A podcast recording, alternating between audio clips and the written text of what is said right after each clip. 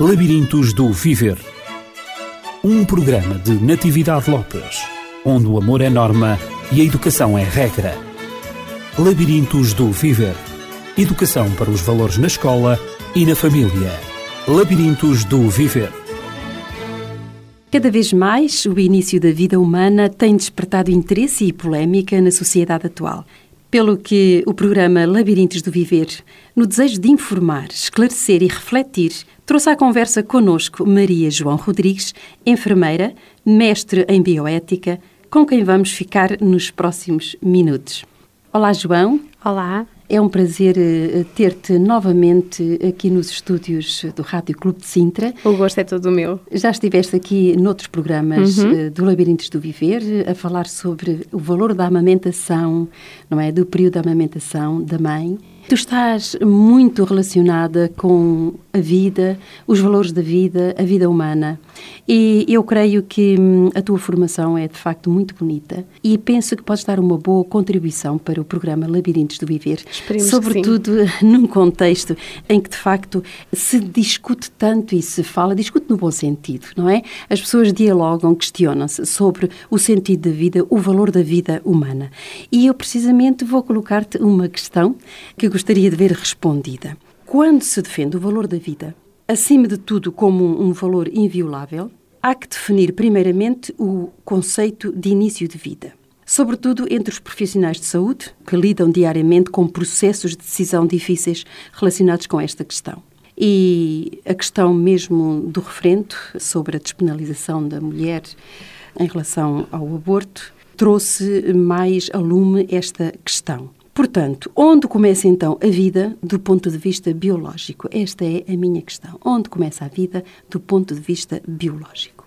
Há a clarificar, antes de mais, não só entre os profissionais de saúde, mas na, na comunidade científica em geral, que essa, essa questão neste momento é muito clara. Ou seja, não há dúvidas, e temos alguns autores que nos referem isso. Um deles será Jorge Biscaia, um famoso médico e conhecido entre nós, que nos refere que, de facto, a vida humana é um processo contínuo e tem início garantido, o processo de vida tem início na formação do zigoto, que é precisamente o fruto da fertilização do óvulo por um espermatozoide e que se caracteriza por um património irrepetível. Portanto, uhum. não há repetição daquele património. A morte, por sua vez, deste novo ser, desta nova vida, deverá apenas ocorrer de forma natural. É aqui que começa a vida e ela, a partir daqui, é um processo que não tem descontinuidade, a não ser que haja algo que nele intervenha de forma não natural. Mas essa nova vida já tem direito à proteção e respeito do ponto de vista ético. Bom, para responder a essa questão, há a considerar aqui vários aspectos e perceber se de facto esta vida humana que tive início merece ou não a mesma proteção e respeito da pessoa plenamente desenvolvida, não é? Já que, de facto, não há ainda, e já vamos falar um pouco disso à frente, não há ainda identidade jurídica, mas a questão aqui prende-se com o facto de este novo ser ter ou não identidade humana e pessoal. Nós temos que perceber que o mundo atual preza muito a palavra da ciência. Portanto, se nos basearmos aqui no conhecimento científico, sabemos que há vários uh, avanços tecnológicos que nos permitem hoje captar aqui uma grande riqueza do ponto de vista sensorial do feto, do feto não é? O que felizmente hoje vai constituindo uma mais-valia para o reconhecimento da pessoalização do intrauterina.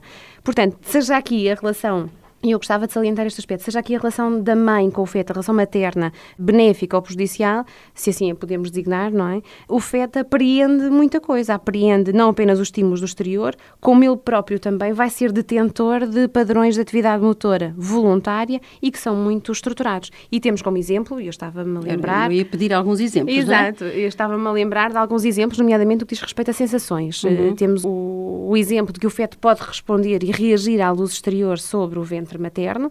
Isso é conhecidíssimo e é divulgado em vários documentários hoje em dia. Todas as pessoas têm já tido conhecimento deste facto. O feto reage à acidez, um aspecto mais técnico, ou à doçura do líquido amniótico. Portanto, aqui temos algumas reações em que o feto não é completamente passivo. E quanto às emoções? Relativamente às emoções, temos também alguns factos que podemos comprovar, nomeadamente com os movimentos do feto, ou seja, o feto reage com movimentos bruscos às emoções da mãe, uhum. nomeadamente às reações de emoção ansiosa, portanto, a mãe está ansiosa e o feto reage bruscamente, a mãe acalma e o feto reage com também tranquilidade. com tranquilidade. Temos outro aspecto que podemos relembrar aqui, que é o facto da criança acalmar com a audição do ritmo cardíaco materno, nomeadamente o ritmo sinusal, aquele que é um ritmo regular, e podemos também fazer aqui o, o encaixe e, e recordar-nos das canções de embalar. Sabemos que as canções de embalar têm, apresentam um compasso binário, à semelhança do ritmo cardíaco, e motivo esse que leva muitas vezes, desde a antiguidade, a se cantarem de facto estas músicas aos recém-nascidos, às crianças, para que se possa induzir uma sensação de relaxamento, de tranquilidade e induzir muitas vezes o sono, que é aquilo uhum. que se uhum. espera à noite. Isso vai acabar por dar competências ao feto para reconhecer a voz da mãe, por exemplo. Sim, todas estas experiências vividas no período intrauterino, portanto, ainda na barriga da mãe, conferem alguns comportamentos já no recém-nascido, porque no fundo o ser é o mesmo. A única diferença é que num dia está dentro do outro materno e no dia a seguir está cá, está cá fora no berço. Portanto, aquilo que vai efetivamente fazer prever são algumas competências de hum, reconhecimento, por exemplo, da voz da mãe. O feto reconhece a voz da mãe e isso isso é perentório, sobretudo para quem vive e trabalha em salas de parto, e se apercebe que quando a mãe dirige a sua voz à criança recém-nascida, a criança dirige a cabeça no sentido da voz da mãe. Isto é fantástico. Isto aconteceu várias vezes durante a minha vida profissional e também na minha vida pessoal. Assisti ao parto da minha sobrinha e isto aconteceu nitidamente. E não Portanto, sentiste ciúmes por isso? Nada, nada, nada, nada. Achei fantástico ela dirigir a cabeça para a voz da mãe. Portanto, é porque ela tem audição no período intrauterino, é porque ela reconhece e ouve a voz da sua mãe.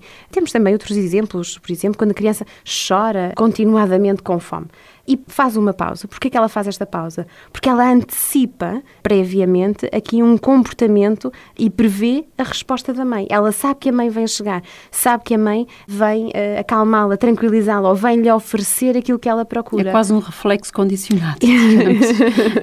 Exatamente, mas é um comportamento, um, eh, é um comportamento, é uma competência adquirida no ventre materno. Portanto, isto é preendido durante o período intrauterino. Portanto, e eu gostava só aqui de lembrar lembrar, há uma pessoa que de facto eu admiro muito pela forma como vivencia, sendo homem, como vivencia estas experiências da mulher, e é um, um famoso psicólogo também do nosso meio, o professor Eduardo Sá, em que ele diz eh, uma frase fascinante e relembra que, do ponto de vista da psicologia, nós nascemos antes de nascer num plano obstétrico. Portanto, nós não nascemos só a partir do momento em que se dá o, o, parto, mas nós já existimos de um ponto de vista psicológico antes. Nós estamos e, lá, nós somos gente uhum. antes. E estamos a, a, tratar do ponto de vista ético. O que é que gostarias mais de dizer neste aspecto? Relativamente ao ponto de vista ético, eu penso que hum, há aqui a ponderar dois princípios que são fundamentais. E esses princípios são, nomeadamente no que diz respeito à vida e ao início da vida humana, são os princípios da beneficência e da não maleficência. Enquanto profissionais de saúde e particularmente como enfermeira, eu penso que nós temos necessidade de fazer respeitar realmente a vida, de contribuir para este valor da vida. Beneficiar o outro é respeitá-lo, é promover-lhe a existência e, por outro lado, o outro princípio adjacente, que é o da não maleficência, impede-nos, como profissionais, de provocarmos algum dano, de provocarmos alguma obstrução à sua existência. Portanto, eu penso aqui que, do ponto de vista ético, estes dois princípios são fundamentais. Resta, portanto, o bom senso, não é? Muitas vezes o bom senso e o próprio sentido ético do profissional. É por isso mesmo é que existem objetores de consciência. João, recordaste aqui o valor da música em relação ao feto, em promover a tranquilidade ou movimentos mais bruscos nas suas emoções. E eu gostaria de te oferecer precisamente uma canção de embalar, porque, segundo parece, este tipo de música de facto é o mais adequado para o feto, para lhe transmitir a tranquilidade.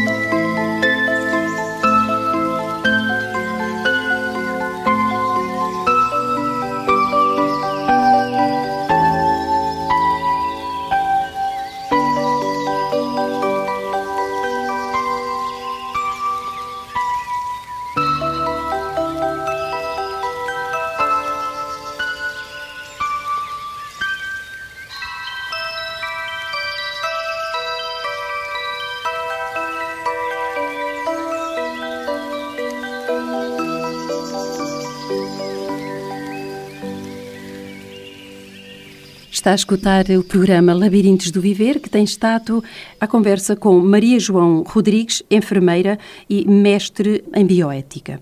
Temos estado a falar sobre o início da vida humana. Vimos já na primeira parte do programa que, do ponto de vista ético, a vida humana inicia-se na formação do zigoto, isto é, na união da célula masculina com a célula feminina, constituindo um processo contínuo e que merece já o nosso respeito dado apresentar pelas características que falaste, João, uma identidade humana e pessoal.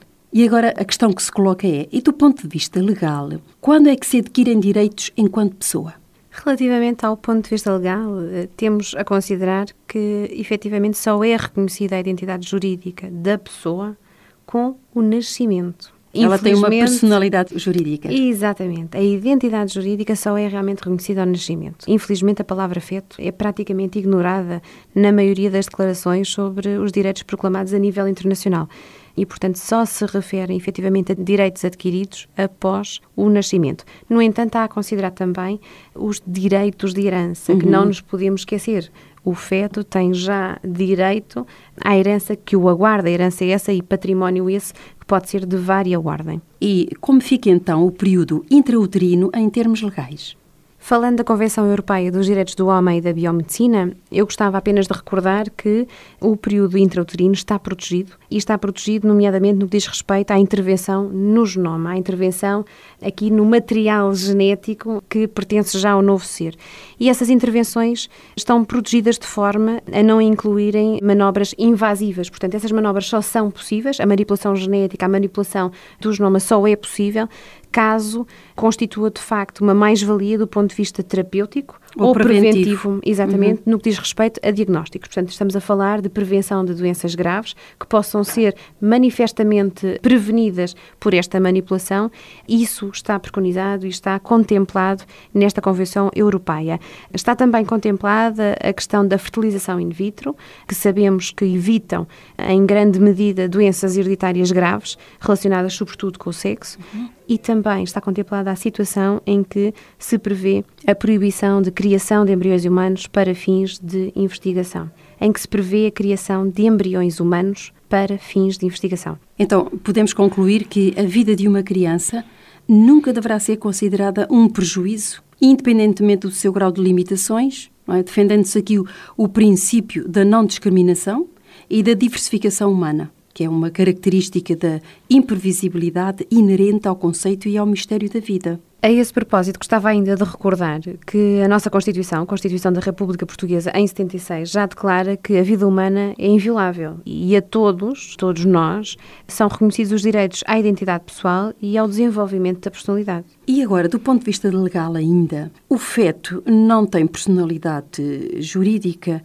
mas no aspecto ético, volto novamente ao aspecto ético, porque foi qualquer coisa que me surgiu depois, já falámos nele, mas na primeira parte mas eu tenho uma outra questão.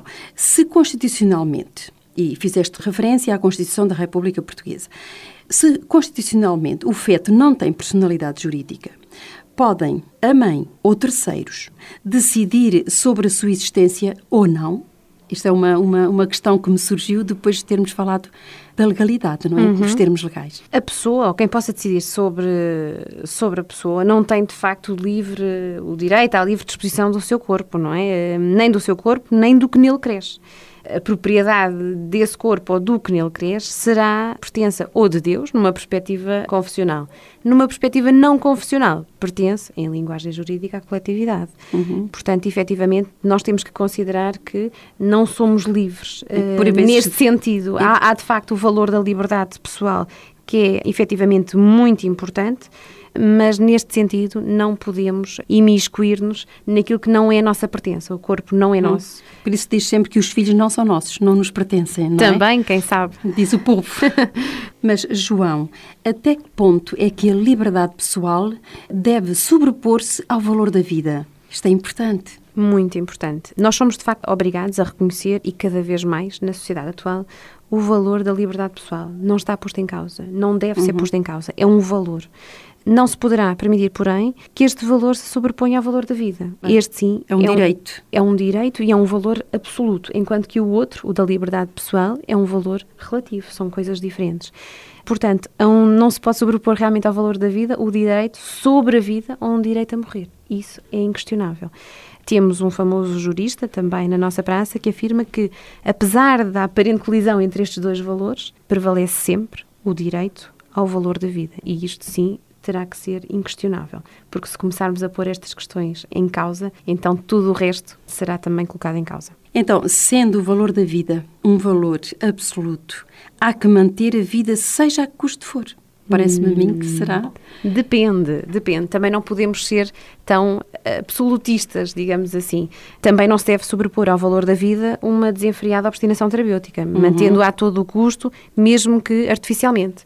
Nós sabemos, e felizmente, que a medicina já consegue de facto reabilitar, e no campo da área do início da vida humana, sabemos que a medicina já consegue reabilitar realmente alguns fetos, que nascidos tornam-se em grandes prematuros e com uma qualidade de vida excelente, mas também temos que ter em consideração que já outros, muitas vezes, nesta atitude de obstinação terapêutica, de lhes manter a vida a todo o custo, muitas vezes pode resultar em sofrimento próprio, em sofrimento para os pais, os pais e muitas familiares. vezes restantes familiares uhum. que estão envolvidos afetivamente e, emocionalmente eh, nesta situação. Exatamente. Isto causa um grande desgaste emocional e que é produzido sobretudo nesta tentativa de recuperar a todo o custo um feto que não tem, infelizmente, maturidade para subsistir. Portanto, aqui resta também um pouco de bom senso na equipa de saúde que está a acompanhar caso a caso e que decidirá, obviamente com os devidos parceiros das comissões de ética, se determinado feto será ou não reabilitado. Eu creio que hum, se focarmos aqui o, o valor estatístico de estudos que têm sido feitos nesta área, seria bom hum, mais ou menos para podermos equacionar se vale a pena ou não essa obstinação terapêutica, como falaste. Uhum. Relativamente aos prematuros em geral, e quando me falo em prematuros, estamos a falar às vezes em pequenas prematuridades, portanto, uhum. recém-nascidos com mais de 30 semanas, nós sabemos que felizmente hoje em dia a ciência tem técnicas que permite que esses recém-nascidos vivam com grande qualidade de vida a partir dessa altura. Mas tudo o que passa realmente das 30 semanas para baixo, e em situações já muito críticas, ali as 24, as 25 semanas, e sabemos que atualmente muitos eh, grandes prematuros tentam vingar nessa atitude de colaboração com as equipas médicas, mas apenas 60% desses grandes prematuros conseguem realmente viabilizar. Uhum. Todos os outros 40% dizem as estatísticas que vêm a adquirir grandes handicaps. É claro que é inquestionável que todos eles têm o valor inviolável da vida também claro, uh, questão, é? associado é? e têm, portanto, direito a serem protegidos, direito à qualidade de vida, direito a uma dignidade individual, independentemente de cada limitação que eles venham a desenvolver ou que venham a adquirir pela sua prematuridade. Então, resta-nos perguntar: será que em situações previsivelmente irreversíveis o calor da incubadora, a intubação endotraqueal, o suporte ventilatório, o toque acelerado e rotineiro de quem cuida contribui para o seu bem-estar e qualidade de vida, João? Eu quero crer, eu sou profissional de saúde na atividade. Sim, é por isso eu que eu te coloco esta questão. Eu quero crer, como enfermeira, que todos os meus colegas e todos os profissionais de saúde, em geral, primam pelo cuidado e pela excelência nos cuidados. E é claro que o toque de quem cuida é fundamental nesta fase da vida, embora seja muitas vezes, e com as condições que nós vivemos atualmente na área da saúde, com a falta de, de recursos humanos, com unidades altamente pesadas em termos de, de camas, muitas vezes presta a cuidados mais uh, rápidos, mais rotineiros e não tão atenciosos e não tão instituídos de afeto. Mas quero querer de facto que tudo é feito no, no sentido de tentar atingir esse ideal. No entanto, quero crer que, infelizmente, esse ideal nem sempre é atingido, o que prevê grandes riscos para o desenvolvimento destes grandes prematuros, que passam os primeiros meses das suas vidas nestas unidades, longe do calor materno, longe do abraço materno, do toque, do toque que é tão fundamental para desenvolver na primeira infância e no, nas fases seguintes de desenvolvimento sentimentos tão importantes como é, por exemplo, o sentimento de segurança. Uhum. E nós sabemos, e pegando na sua questão relativamente ao futuro destas crianças e destas vidas humanas, que vidas humanas é que nós teremos futuramente que com, consequências é que podem advir exatamente Muitas consequências. Situação. Se pensarmos que este sentimento de segurança não é basilar, podemos ter comportamentos desviantes na adolescência, podemos ter um, comportamentos aditivos numa tentativa de compensação desta falta de afeto nos primeiros dias de vida. É claro que isto não é taxativo, não é, não é uma causa e efeito imediata, mas o desenvolvimento destas crianças, com todas as limitações que vão adquirindo, acabam por vir a desenvolver muitas vezes alguns handicaps que eram perfeitamente evitáveis. Acredito, João, que muito terias ainda para dizer sobre o tema do início da vida, o valor da vida, o aspecto legal, o aspecto ético com que nós lidamos com a vida, não é? A bioética, a ética da vida. Mas o tempo não perdoa e temos que ficar por aqui na nossa análise. Todo este conhecimento, estamos convencidos de que constitui uma mais-valia para que todos nós, como educadores, pais e profissionais de saúde, possamos contribuir para o estímulo e o desenvolvimento das competências do novo ser para a vida nas diversas áreas que ela abrange. Então, este foi o Labirintos do Viver. Estaremos de novo consigo na próxima semana com uma nova temática e deixamos o nosso contacto como habitualmente o fazemos pelo telefone, já o conhece, o 219 106 310. Então, tenha uma semana animada e cheia de vida. Labirintos do Viver. Um programa de Natividade Lopes, onde o amor é norma e a educação é regra. Labirintos do Viver.